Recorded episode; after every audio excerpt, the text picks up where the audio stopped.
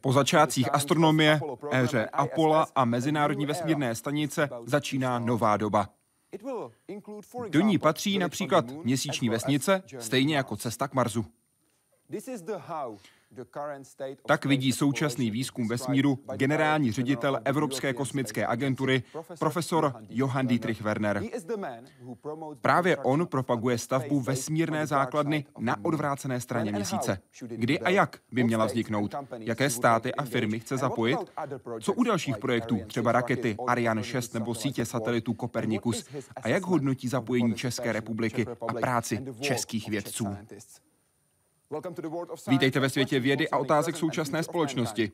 Začíná Hyde Park civilizace.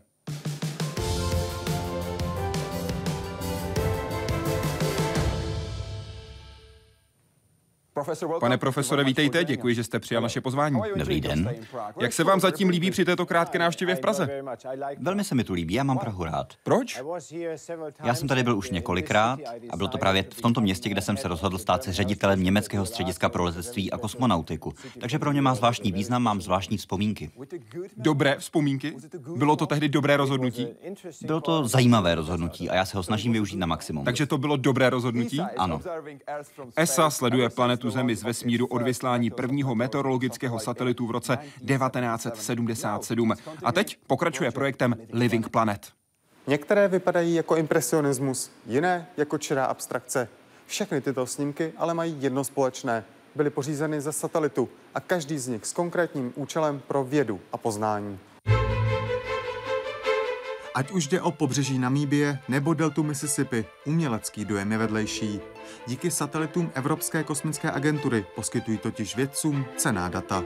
A to už víc než 40 let. Vše přitom začalo u počasí. Takhle vypadá jeden z meteorologických satelitů programu Meteosat.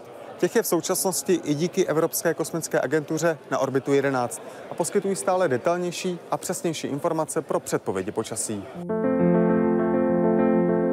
To je ale jenom zlomek toho, jak satelity ESA sledují dění na Zemi. V programu Copernicus se věnují hlavně současným civilizačním problémům. Od těch s hustotou osídlení v největších evropských aglomeracích přes povodně a jejich dopady na krajinu, šíření ropných skvrn, odlesňování až po kvalitu pitné vody nebo sledování, jak rostou uprchlické tábory. Vedle toho je tu pak program Living Planet a série vědeckých misí. Jako první se na orbitu objevil a magnetické pole Země sledoval satelit Goče, následovaný dalším, zaměřeným na klima, pohyby vody po planetě a na vlhkost půdě. Kryoset se zase soustředí na ledovou pokrývku Země a dokumentuje její dramatickou proměnu. In our lifetime, this is probably the most visible change uh, in climate because until 2050 we estimate that the sea ice in the Arctic will have disappeared in summer. Jako poslední zatím ESA na orbit vypustila trojici satelitů Swarm. Ty se snaží zjistit, jak funguje a jak přesně vzniká magnetické pole Země. Životně důležitý štít, který chrání planetu před škodlivými dopady slunečního větru. Because it does have impact on, uh, on life, it has impact on the behavior of animals, it has impact on navigation system, it has impact on a lot of things, also practical things for all of us. Těmito satelity ale sledování Země v podání Evropské kosmické agentury nekončí. Za rok se chystá vypustit Aeolus s přesnějšími a hlavně přímými metodami, jak měřit rychlost větru. A po něm budou následovat tři další. Díky nim tak začne planeta Země vědcům odhalovat své nové tváře. Jaroslav Zoula, Česká televize. Pane profesore, která část Living Planet je vaše nejoblíbenější? Který program?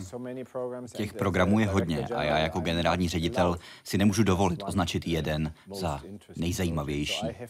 Takže já se musím věnovat všem, ale celkově všechno, co můžeme udělat pro zachování života na této planetě, je na maximální priorita.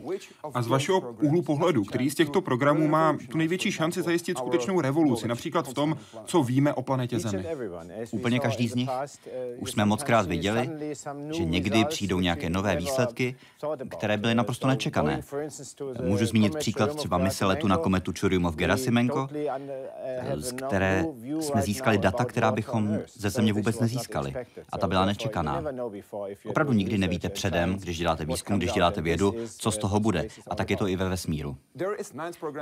Chystáte také devátý program a ještě jste nerozhodli, co bude jeho náplní. Na co by měl být devátý program zaměřen? My teď přicházíme s různými návrhy, různých nápadů a jednotlivé členské státy by si o nich měly rozhodnout, protože jsou to konec konců jejich peníze, jsou to peníze daňových poplatníků a my poslechneme jejich rozhodnutí. Ale je to generální ředitel, kdo by měl vědět nejlépe, kdo by měl mít všechny informace o daném projektu. Proto se ptám vás, pane generální řediteli, který program byste podpořil vy? Ne, já vám opět nikdy neřeknu, že podporuji jeden program. Nemusí to být jen jeden, netvrdím, že podporujete jen jeden. Ptám se, jestli jeden můžete zdůraznit, jeden nebo dva, které jsou skutečně zajímavé. Podle mě by bylo velmi zajímavé mít celosvětové sledování oxidu uhličitého, protože ten vypouštějí všechny elektrárny celé planety a my potřebujeme v budoucnu mít možnost to sledovat na, z celosvětového hlediska. A jak víme ze zkušeností, ve vesmíru neexistují státní hranice. Takže zejména oblast sledování plynů, které způsobují změny klimatu z globálního hlediska, je skutečně podle mého názoru velmi důležité. A tady nejde jenom o vývoj technologií, nějakých nových přístrojů, nejde jenom o celoevropské aktivity, ale o skutečně celosvětovou spolupráci. Během své návštěvy Prahy jste také otevřel podnikatelský inkubátor tady v hlavním městě. Co by tento projekt měl hlavně přinést? My v ESA máme velmi speciální nástroj, tomu říkáme Velké inkubátorové centrum, a my se snažíme budovat co nejvíce takovýchto center. Vždycky ve spolupráci s jednotlivými členskými státy, takže se snažíme budovat nějaké speciální aliance s našimi členskými státy. A tyto inkubátory mají dva cíle. Jeden je samozřejmě využívání vesmíru jako infrastruktury pro specializované společnosti, pro specializovaný vývoj, například v pozorování Země, kde je ta podpora přímá. A tím druhým je využít technologie přicházející z vesmíru pro úplně jiný obor. Jako příklad můžu uvést sondu Rosetta, která byla vyslána ke kometě Churyumov-Gerasimenko a ta měla na palubě specializovanou kameru. A tuhle technologii jsme pak přinesli zpátky na Zem, protože ona je schopná rozlišovat mezi mnoha různými odstíny šedi, celkem 256 odstíny šedi. Takže tu teď využíváme pro identifikování lesních požárů už v hodně raných fázích, takže pak víme, kde je potřeba a jakým způsobem je možné je hasit. Máte čísla? Odhady, které ukazují, jaký dopad mají inkubátory na ekonomiku? Každý rok každé, z každého tohoto inkubátoru vychází asi 10 nebo 20 nových společností. Záleží celkem na tom, jak je aktivní to jednotlivé centrum, jak je aktivní jednotlivá země. A také spolupracují přímo s Evropskou kosmickou agenturou. Ano, oni jsou součástí rodiny ESA, což znamená, že mají přístup k našim technologiím a my je podporujeme, ale ta podpora není ani tak finanční, jako spíš obsahová. Jaké je zastoupení Čechů a Češek v agentuře ESA? Jaké činnosti tam vykonávají a v jakých funkcích? Jak se může člověk stát jedním z týmů ESA? Jaké musí splňovat předpoklady a co je čeká v případě přijetí? Vůbec nejdůležitější, pokud se chcete přidat k ESA, je, že musíte mít upřímně rádi vesmír a musíte mít nějakou zvláštní schopnost nebo dovednost, která pomůže ESA se dál rozvíjet. To je mnohem důležitější než nějaká národnost. Konkrétní národnost nás vlastně nezajímá. Ale v naší úmluvě, a to je důležité, v naší úmluvě je uvedeno, že bychom měli mít spravedlivé zastoupení všech zemí, které bude odpovídat jejich příspěvku, jejich finančnímu příspěvku naší agentuře. Takže v tomhle, z tohoto hlediska má Česká republika ještě trochu rezervy. A proto bych rád vyzval mladé lidi, ale nejen je, aby se ucházeli o naše pracovní místa. Ono je to velmi jednoduché, podívejte se na internet, na stránky ESA a jednoduše si pošlete přihlášku. Těch volných míst tam není tolik, ale vždycky tam nějaká jsou. A pak nás nás zajímá, jestli jste chytří, jestli jste aktivní a jestli vás fascinuje vesmír. A to je to, co potřebujeme. Řídící centrum projektu Galileo, globálního navigačního satelitního systému, je od roku 2012 v České republice. Jak daleko je dnes projekt Galileo? Protože základní služby by měly být dostupné na konci roku 2016. Platí to? Ano, je to tak. My jsme zatím zodpovědní za veškerý obsah projektu Galileo, což znamená smluvní zajištění, což znamená technické aspekty. A jsme připraveni oznámit spuštění těch základních služeb na konci tohoto roku. Teď probíhají diskuze s ředitelstvím GSA, které se nachází tady v Praze, které se týká některých právních aspektů celého projektu, které musíme ještě vyřešit, ale jinak jsme připraveni a na konci roku to oznámíme, možná v říjnu, v listopadu, tak někdy, že spouštíme základní služby. Ale je důležité si říct, co ty základní služby jsou. To neznamená, že by váš chytrý telefon mohl začít přijímat signál z družic Galileo.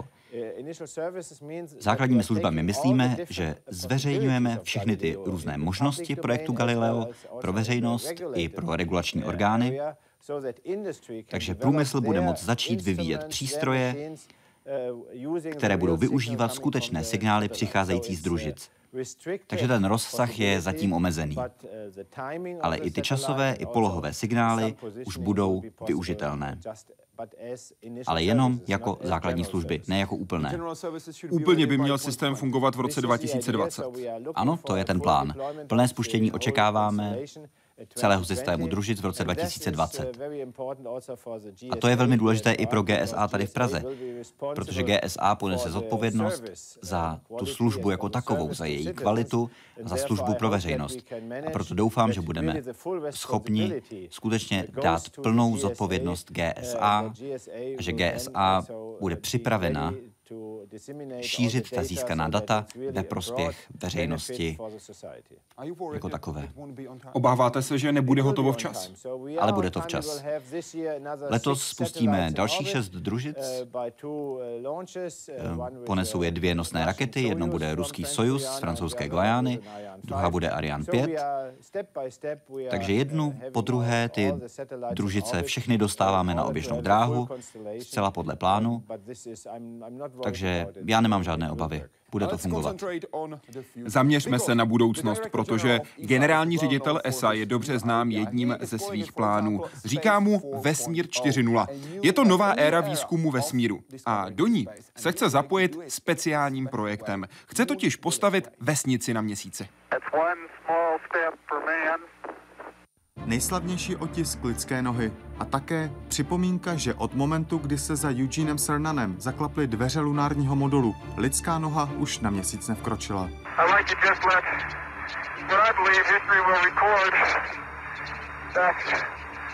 America's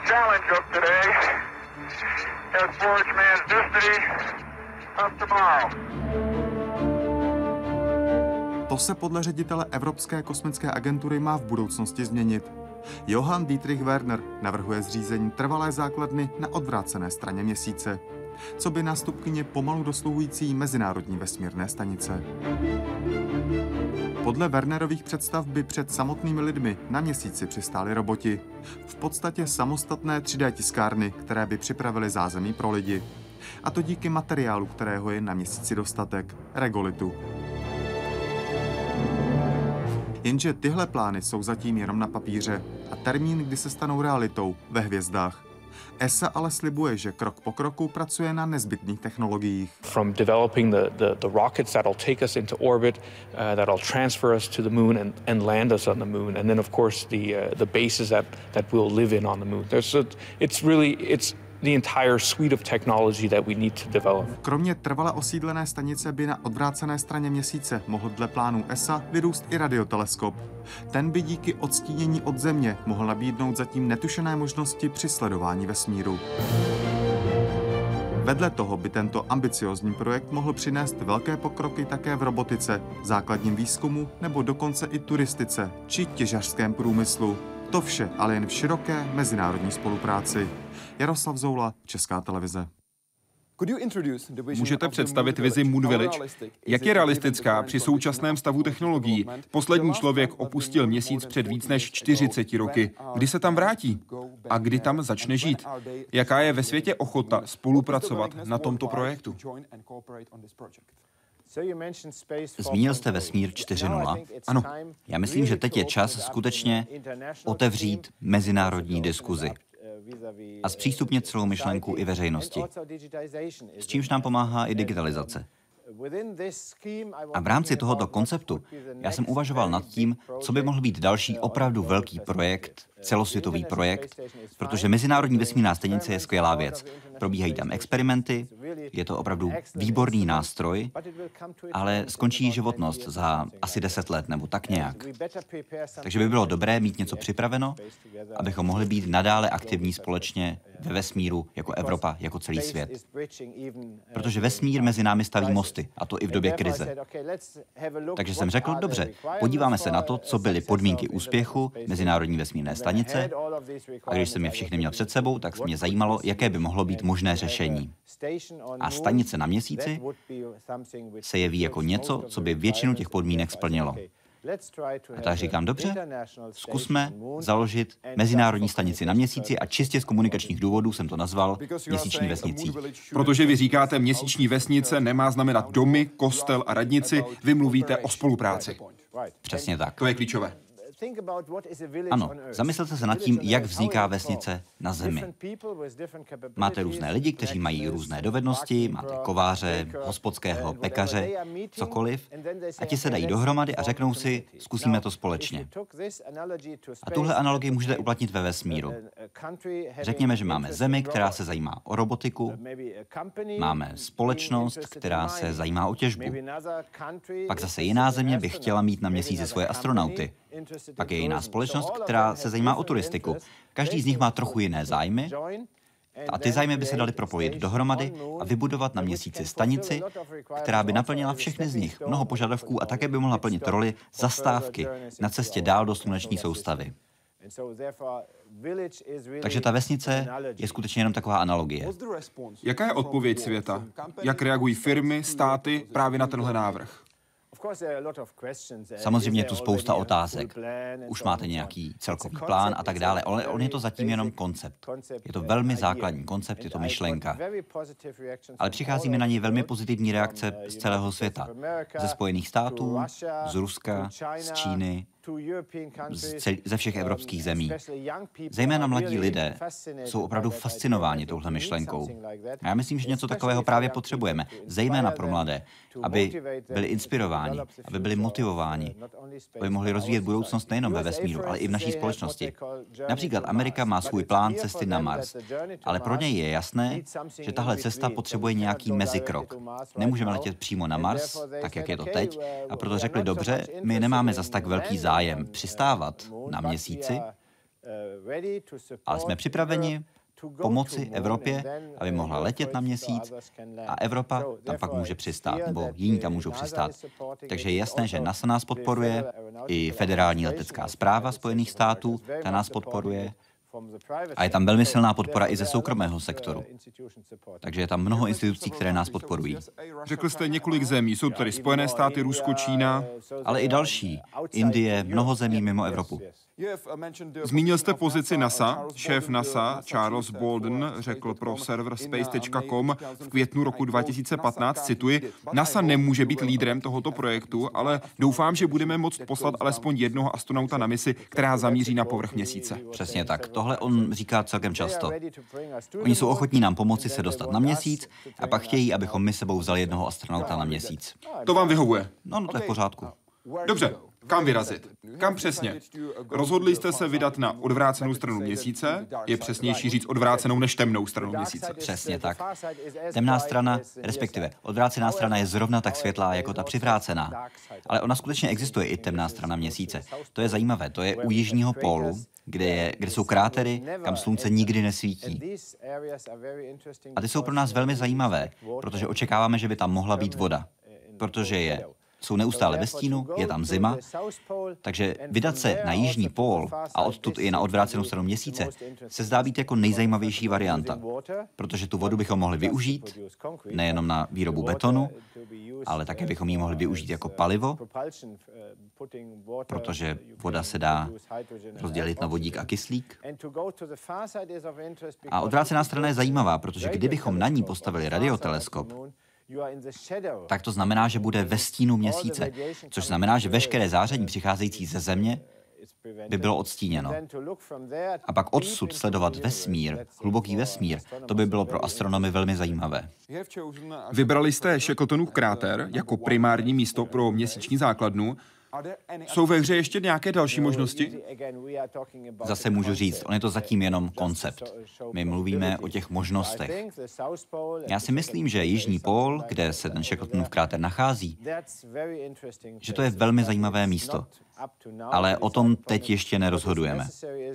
Teď je důležité získat podporu pro celý koncept a pak zjistit, kdo by chtěl dělat co a jak to propojit dohromady. Cituji vaše slova z rozhovoru pro Deutsche Welle z loňského července. Tam jste řekl, na přípravu budeme potřebovat hodně let. Kolik? To byste se mě mohl zeptat, kdy vypustíme první raketu na měsíc. Řekněme v pondělí. Můžete říct úterý, středa, já říkám pondělí. Dobře, a rok? Rok nevíme. Ale zase se vrátím k tomu, co jsem řekl o Mezinárodní vesmírné stanici. Té skončí životnost za zhruba 10 let, 8 až 10 let. Takže je jasné, že máme nějaký čas na přípravu, abychom pak mohli plynule přejít od jedné aktivity k druhé. A už teď se plánuje několik misí na měsíc ze strany různých zemí a ty bychom mohli do celkového konceptu zapojit. Takže i některé z těchto misí by mohly začít dřív. Asi 2024, to je rok, kdy by měla ukončit provoz Mezinárodní vesmírná stanice. A o tom jde. Jestli bude přechodná doba, nebo jestli chcete mít hotovou měsíční základnu, jakmile skončí provoz na ISS. Pokud má někdo lepší nápad, než je ta měsíční vesnice, já jsem připraven změnit názor. Ale, a to je pro mě nejdůležitější, měli bychom trvale provádět nějaký mezinárodní výzkum vesmíru. Protože tenhle výzkum je fascinující, je inspirující, je motivující pro mladé lidi, to je jeden aspekt. A druhý je, že nám pomáhá překonávat krize tady na Zemi. A to je velmi důležité, to je mnohem důležitější než všechno ostatní. Měla by to být nová motivace jako cesta na měsíc v programu Apollo. Přesně tak. Program Apollo byl velmi úspěšný v tom, že, a stejně celý vesmírný závod byl úspěšný v tom, že dokázal přesvědčit celý svět a mladé lidi na celém světě, že začali studovat vědu, technologie, strojírenství, matematiku a mnoho dalšího. A myslím si, že v době ekonomických krizí, změny klimatu, teroristických útoků a všech těchto věcí je opravdu dobré, aby mladí lidé měli pocit, že je dobré snít o budoucnosti a ty sny pak realizovat. Ono to má víc politický rozměr, než jenom technologický. Pokud jde o technologii, navrhli jste, jak postavit měsíční vesnici, měsíční základnu, a to pomocí dvou robotů, kteří budou v podstatě velkými 3D tiskárnami. Ti by měli využít regolit, materiál, který je na měsíci a který se dá použít ke stavbě konstrukce. Prosím, proveďte mě tím procesem. Co by bylo na měsíc dopraveno a co by bylo vytištěno na měsíci? Zatím všechny vesmírné mise, které letěly k nějakému vesmírnému objektu, měsíc, Mars, cokoliv, si brali všechno sebou. A to pro budoucnost není moc chytré řešení. Takže je dobré využít materiál, který už tam je. A regolit je příjemný materiál v tom, že se opravdu dá použít pro budování nových struktur. Kdybychom chtěli, aby tam bydleli astronauti na povrchu měsíce nějakou další dobu, potřebujeme jim postavit přístřeší. A nedává smysl, že bychom jim to přístřeší přinášeli ze země. Takže je nutné přinést nějaké materiály a nástroje, a stroje? přímo na měsíc a postavit ty základny tam s použitím materiálu, který tam je. A regolit se dá použít pro výrobu něčeho zhruba jako beton, potřebujete nějaké pojivo plus regolit. a také na něj můžete zaměřit sluneční paprsky a teplem vypálit cihly z regolitu. Už teď máme různé možnosti, které teď právě proskoumáváme. Uvnitř měsíčního modulu by měla být obytná kabina, která by se měla stát, řekněme, základní strukturou, kolem které by potom roboti postavili tu betonovou regolitovou strukturu. To je plán. To už je příliš konkrétní, příliš inženýrské. Já teď mluvím o konceptu a je jasné, že ten koncept je realizovatelný.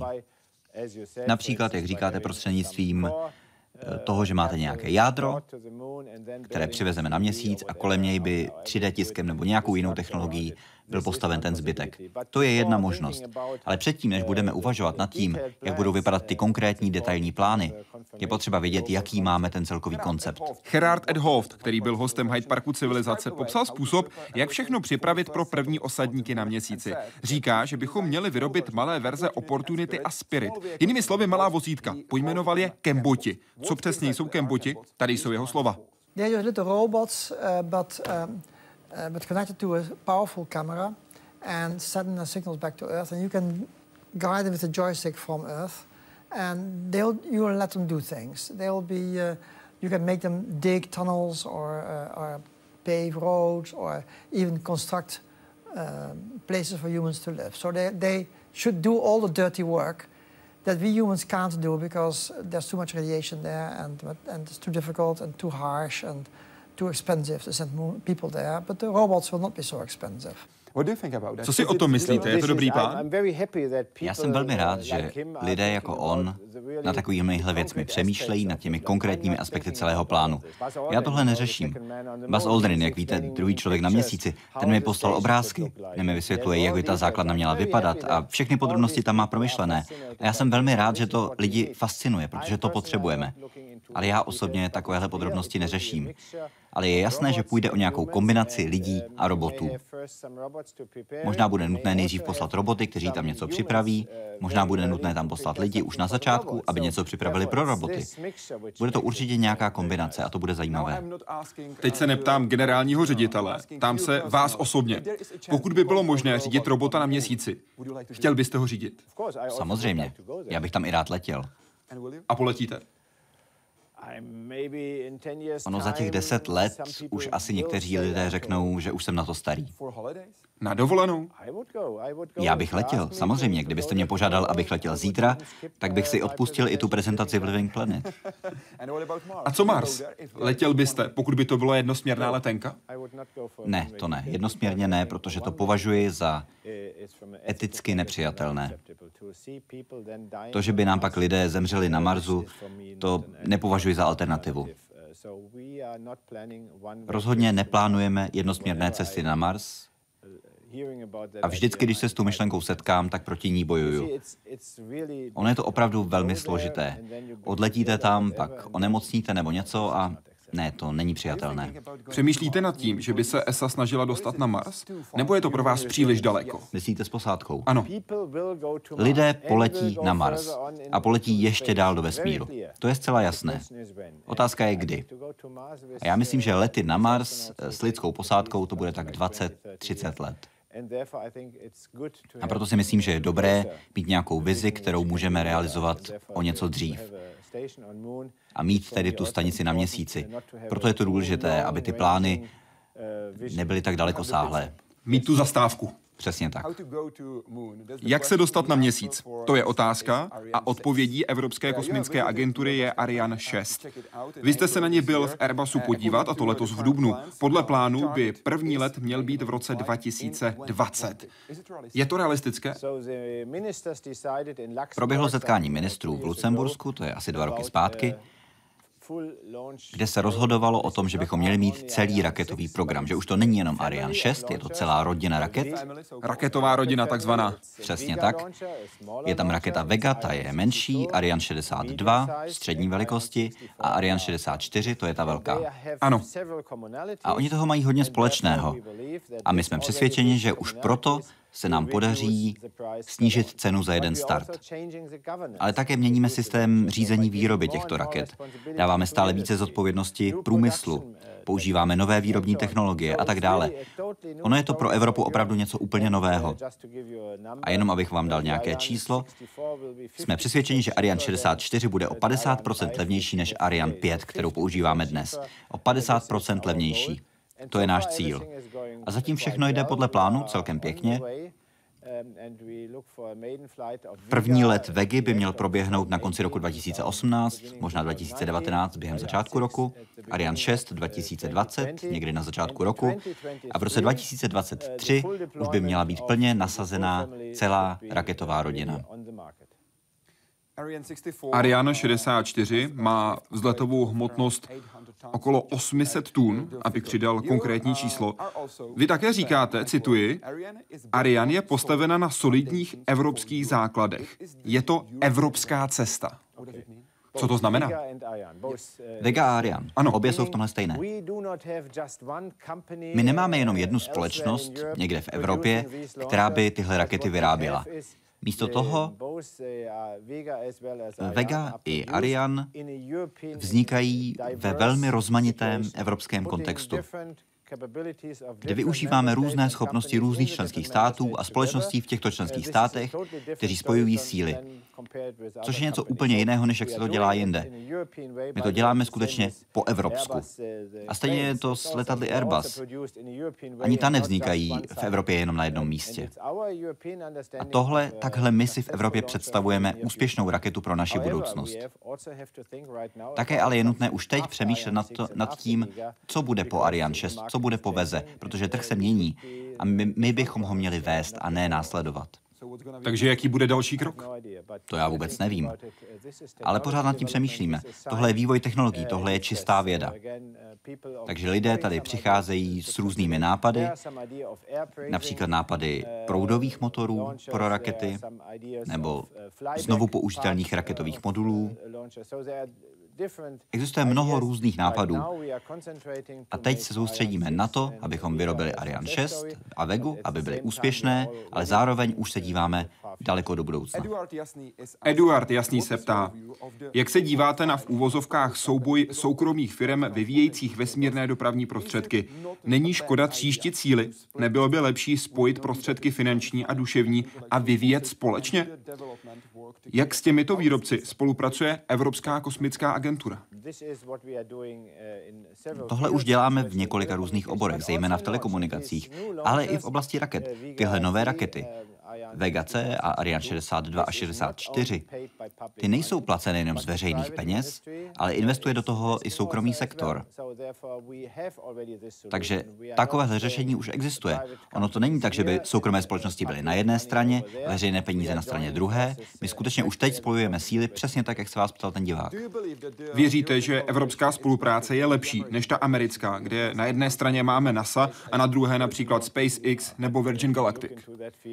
Když se na to podíváte podrobněji, zejména na vztah NASA a SpaceX, ten je velmi podobný tomu, co jsem tady popsal. NASA SpaceX platí, mají dlouhodobé smlouvy o spolupráci, ale v čem bychom se my mohli od Američanů přiučit, je to, že Američané vždycky říkají, kupujte americké výrobky. A my bychom v Evropě měli říct, budeme raději nakupovat evropské rakety.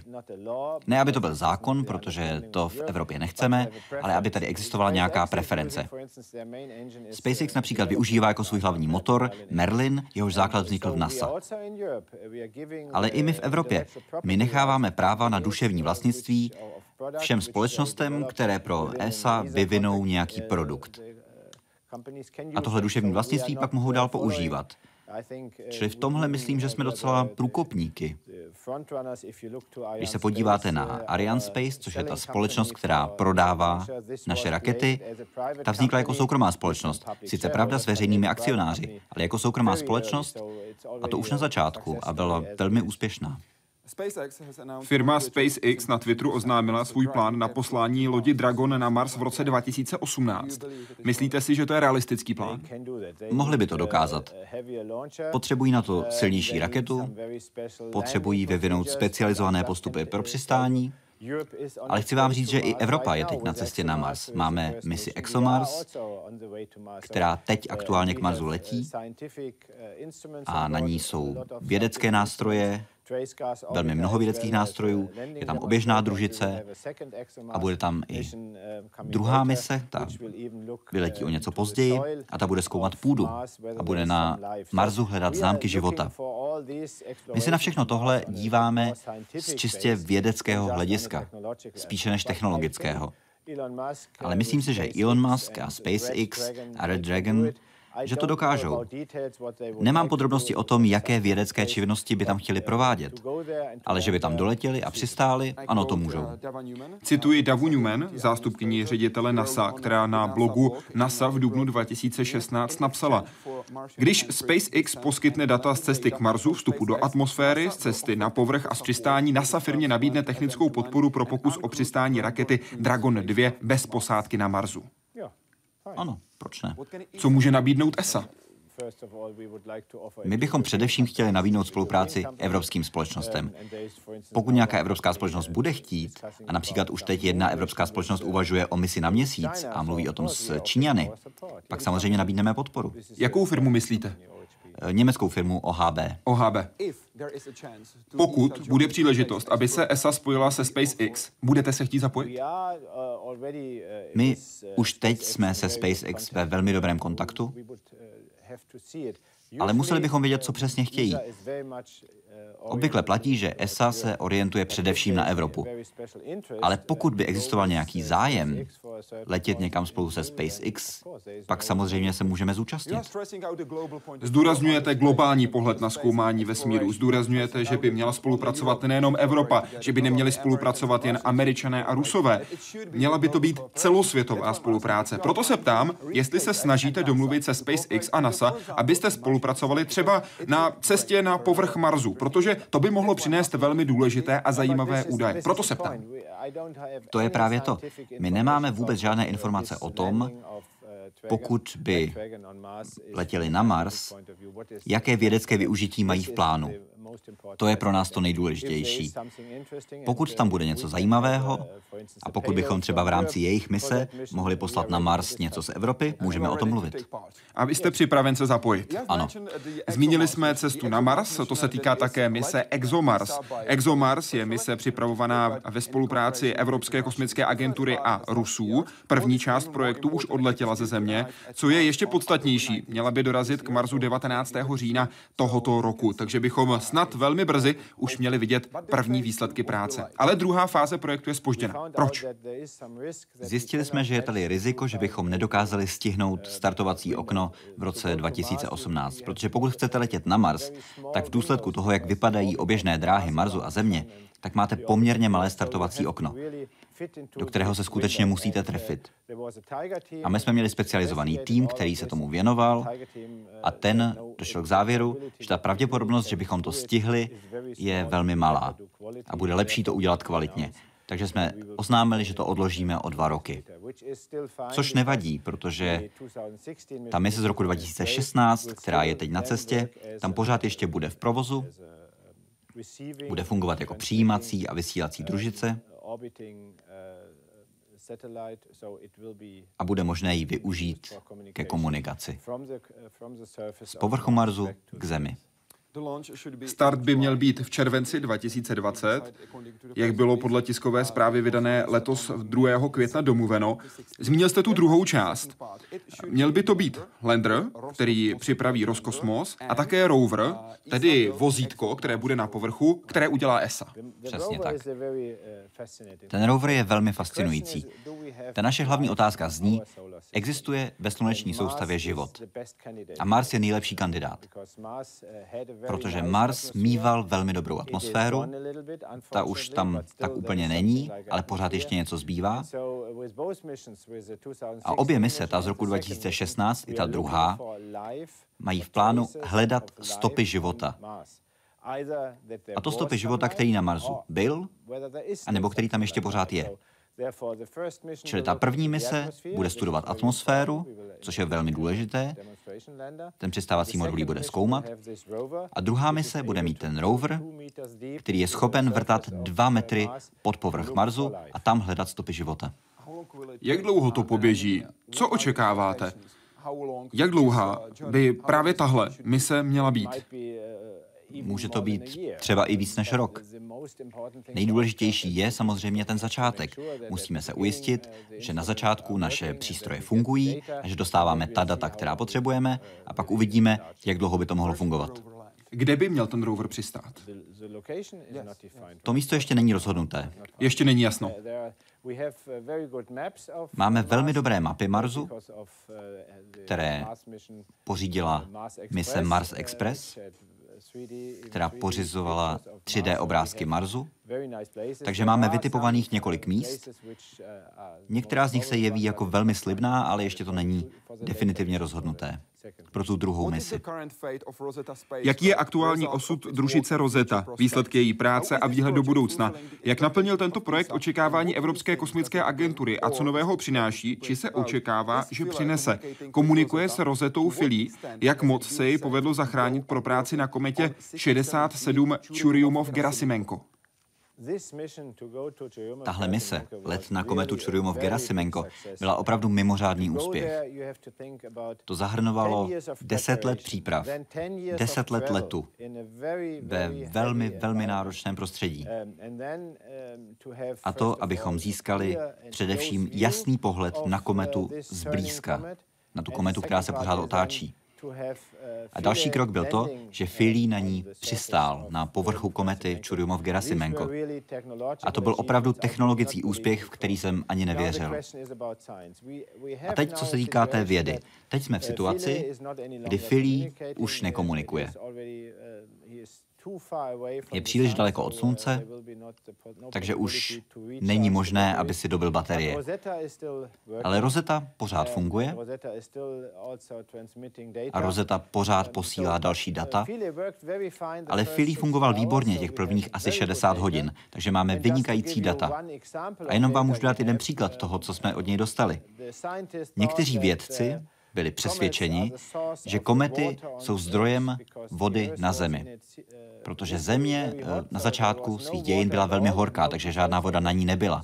A dnes dvě třetiny povrchu jsou pokryty vodou, takže nějak se sem musela dostat. Takže se myslelo, že by možná tím zdrojem mohly být komety. A po výzkumu komety Churyumov-Gerasimenko Víme, že voda má různé typy.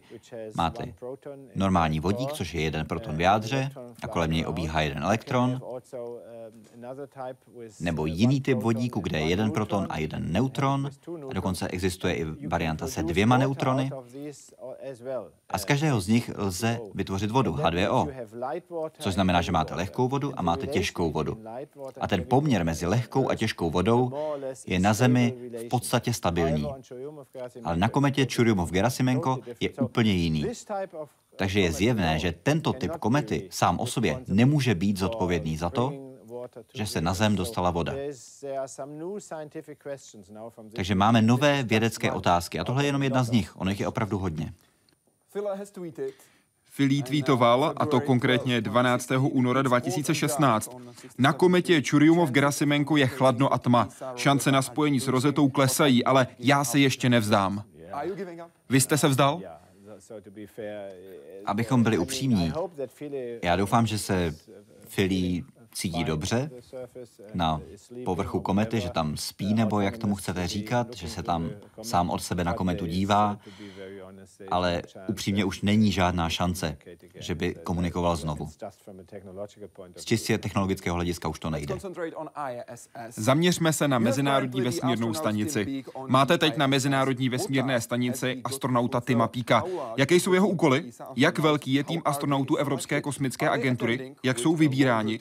Připravují se s delším výhledem i na jiné mise, nebo jsou cesty na měsíc či Mars tak vzdálenou fikcí, aby byla příprava letců smysluplná? Během poslední výzvy, když jsme hledali astronauty, jsme požádali kandidáty, ať nám nejdřív pošlou lékařské osvědčení, aby mohli vůbec podat přihlášku. A těch jsme nakonec dostali 8413. Z nich jsme vybrali šest astronautů, pět mužů a jednu ženu, což byl přesně stejný poměr jako u těch přijatých přihlášek, kde bylo asi 16 žen. A teď máme například Tima Píka, to je jeden z nich, ale on není britský astronaut, on je evropský astronaut s britským přízvukem.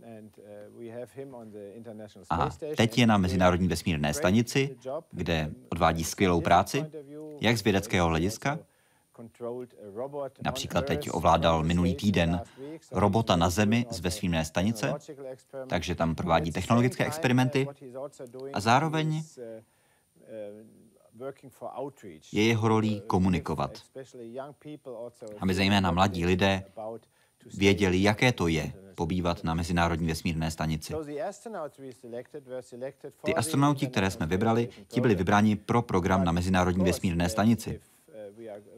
Ale samozřejmě, pokud bychom letěli na další destinace v budoucnosti, budou pořád v záloze, ale oni mezi tím stárnou samozřejmě.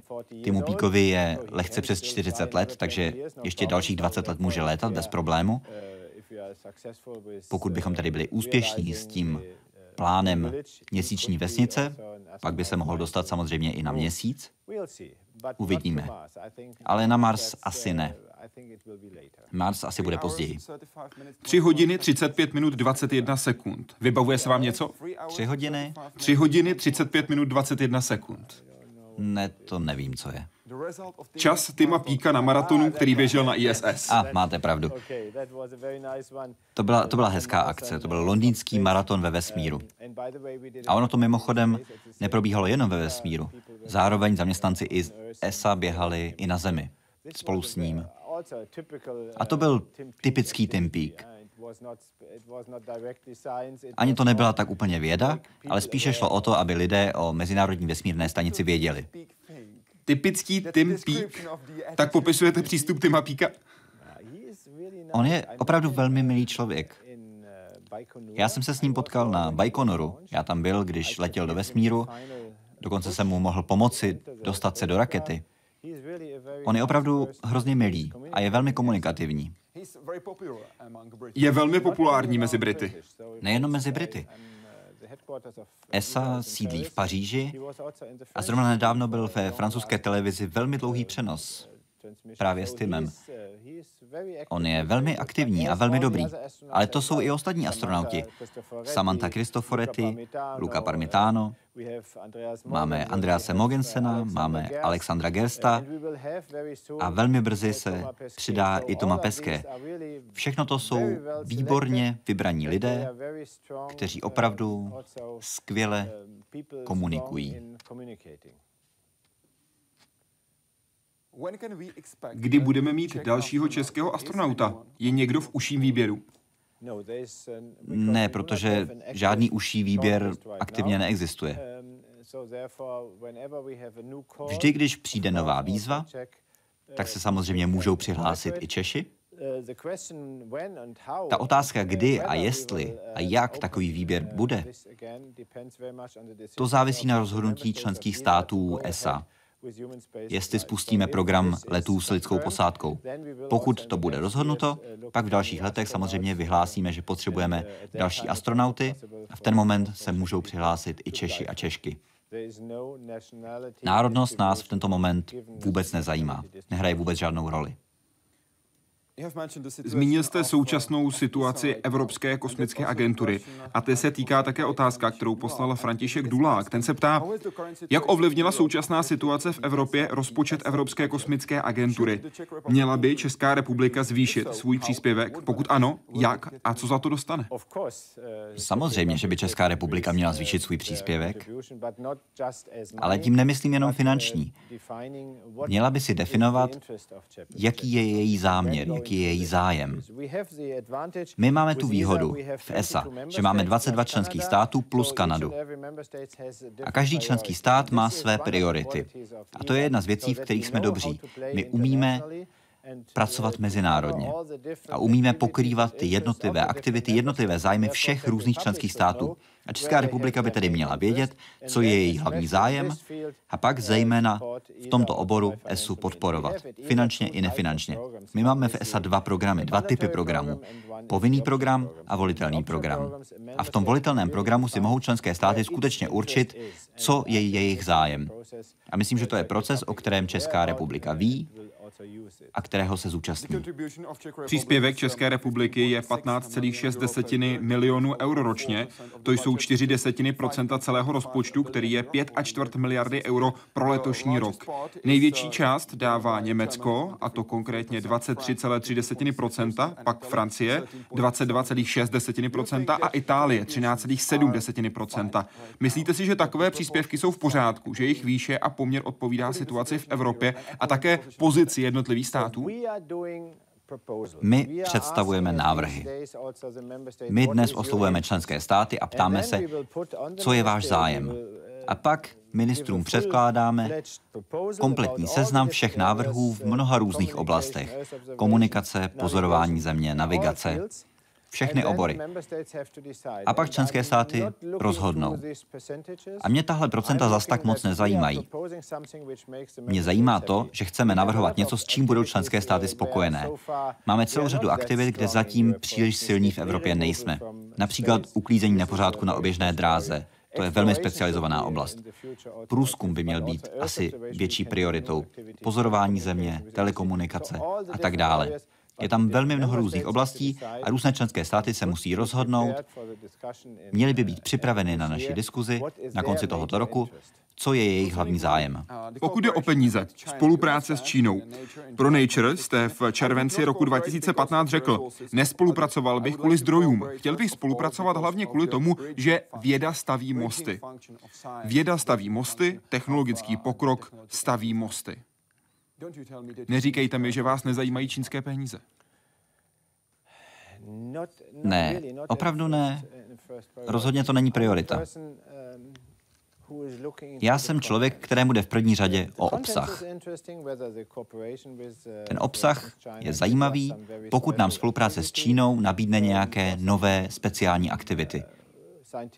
Pokud nám nabídne nějaký vědecký pokrok. A druhé je opravdu to stavění mostů. Protože teď po krizi na Ukrajině, po krizi na Krymu, pořád platí sankce s Ruskem. Ale přesto naši astronauti a jejich kosmonauti létají společně v malých kapsulích Soyuz. Čili to stavění mostů pořád funguje. A stejné je to s Čínou. Spolupracujeme s Čínou na různých misích a tak to má být. Pane profesore, vy jste řekl pro BBC v červenci 2015, cituji, když si představím, že by mimozemštěné přiletěli k Zemi a viděli, co tady děláme, nejsem si jistý, jestli by přistáli. Pořád si to myslíte? Podívejte, kdybyste přiletěl zvenku a podíval se na Zemi, tak uvidíte velmi tenkou vrstvu atmosféry kolem planety. Opravdu velmi tenkou v porovnání s celkovým poloměrem. A my děláme všechno proto, abychom si ji znečistili. Pracujeme na změně klimatu velmi aktivně, abychom si to naše příjemné klima zničili. Po celé planetě válčíme, vedeme konflikty různého typu, takže opravdu nevím, jestli by takový mimozemšťan chtěl s takovými blbečky ze země spolupracovat. Zlepšujeme se, nebo jsme jen hloupější a hloupější? Bojujeme za to, abychom se zlepšili. Bojujeme, nebo se stáváme? Myslím, že krok po kroku to začínáme chápat. Pořád jsou tu lidé, kteří nevěří, že ke změnám klimatu skutečně dochází, ale myslím, že čím dál více lidí už to chápe. A přijde mi frustrující, že pořád řešíme konflikty zbraněmi. To opravdu nechápu, proč. Proč zabíjíme lidi kvůli myšlenkám? To nechápu. Máte řešení tohoto problému? Ne, já jsem generální ředitel Evropské kosmické agentury, ne generální ředitel země. Chtěl byste být generálním ředitelem planety Země? Ne, ne. Ne? Ne. Ale mám své hodnoty a jako generální ředitel ESA tyhle hodnoty při každé příležitosti prosazuji. A to je mír, to je spolupráce a to je především to, aby život na této planetě existoval i v budoucnosti. Uzavřeme tenhle rozhovor něčím optimističtějším, než jsou války na naší planetě. Máte rád stopařova průvodce po galaxii? Ano, to číslo je 42. Výborně, protože odpověď na základní otázku života, vesmíru a vůbec je všeobecně známá. Jak ale, podle vás, řediteli vesmírné agentury ESA, NASA, zní ona základní otázka. To je velmi jednoduché. Já jsem ji našel. Jaká je tedy? Když začnete překládat list papíru a přeložíte ho 42krát, ten papír bude tak tlustý, že dosáhne až na měsíc. To si můžete spočítat, je to opravdu 42krát. Přeložíte list papíru a dosáhne až na měsíc. Řekněte tu otázku, ať ti svět slyší. Kolikrát musíte přehnout list papíru, aby dosáhl na měsíc? To je ta otázka. Ano. Říká generální ředitel Evropské kosmické agentury, který byl dnes hostem Hyde Parku civilizace. Moc vám děkuji. Děkuji. A děkuji vám, že jste dnes sledovali Hyde Park Civilizace. Českou i anglickou verzi rozhovoru najdete na našem webu www.hydeparkcivilizace.cz. Moc vám děkuji a přeji hezký večer.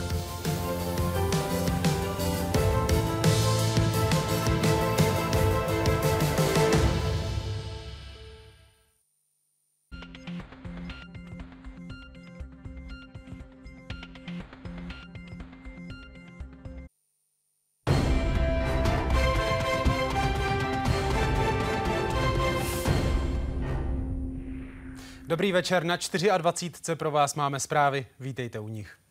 Pozůstalí po obětech letu MH17 zažalovali u Evropského soudu Rusko a prezidenta Vladimira Putina. Viní je spát